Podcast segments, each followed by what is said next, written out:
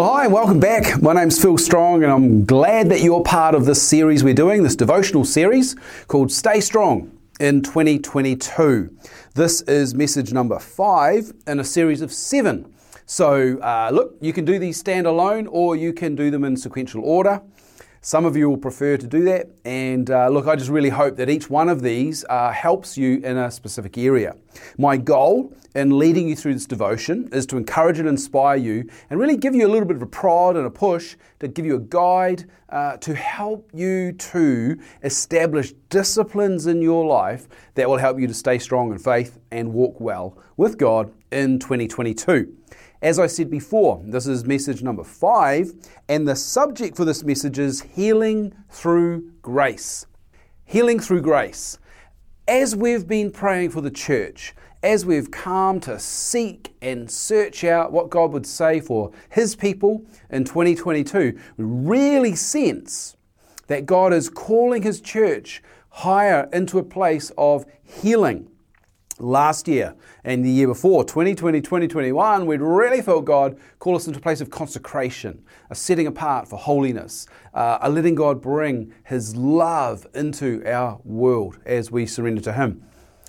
This week, we felt God say, healing through grace. So, what does that look like? The reality of life is that as we journey, we collect baggage as we go.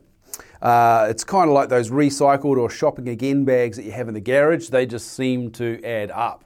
Well, look, emotional wounds, hurts, uh, issues of the heart and the soul, they just sometimes accumulate as we journey. I really feel God saying it's time to step into healing through His grace.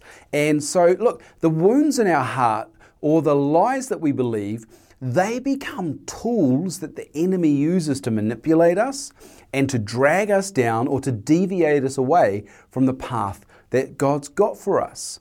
So, our response to God's invitation for healing should be yes, please, Lord, come and show me.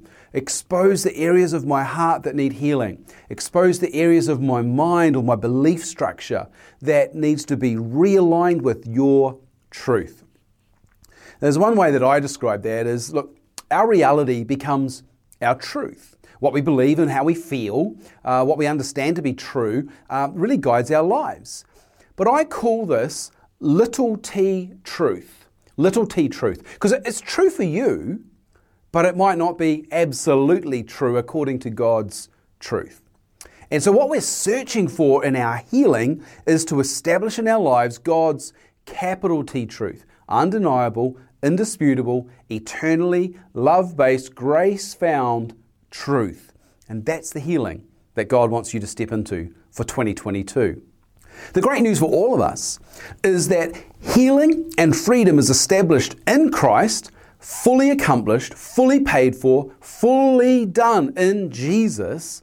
And for those of us that are in Christ, it means that we are in Christ and His healing. It means it's available for us. All we need to do is to reach out and embrace it. And I want to give you some keys on how you can do that so you can stay strong in 2022.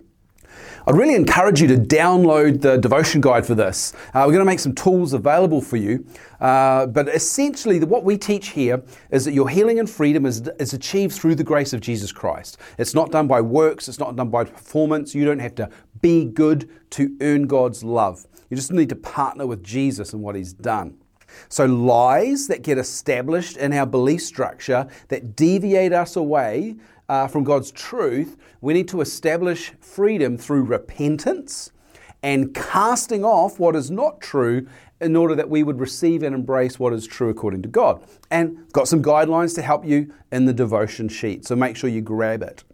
Sometimes with our, our journey, we get hurt, we get wounded, we get uh, offended, or we carry bitterness. This is just the nature of humans. It's the way God made our hearts, is just to be so susceptible and vulnerable to these things. And we've got to stay connected to God.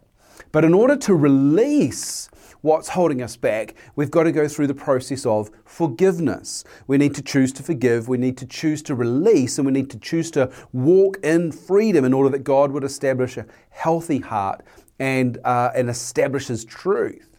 And please, If, if this is uh, stirring something for you, uh, I would really encourage you to do this with someone. Grab the devotion guide. There's some tools in there that we've prepared to help you to step into healing through the grace of Jesus Christ. But I always find it's helpful to have someone else to pray with you. And, uh, and so if that's not possible for you, then reach out to us and we'll, we'll find a way to support you.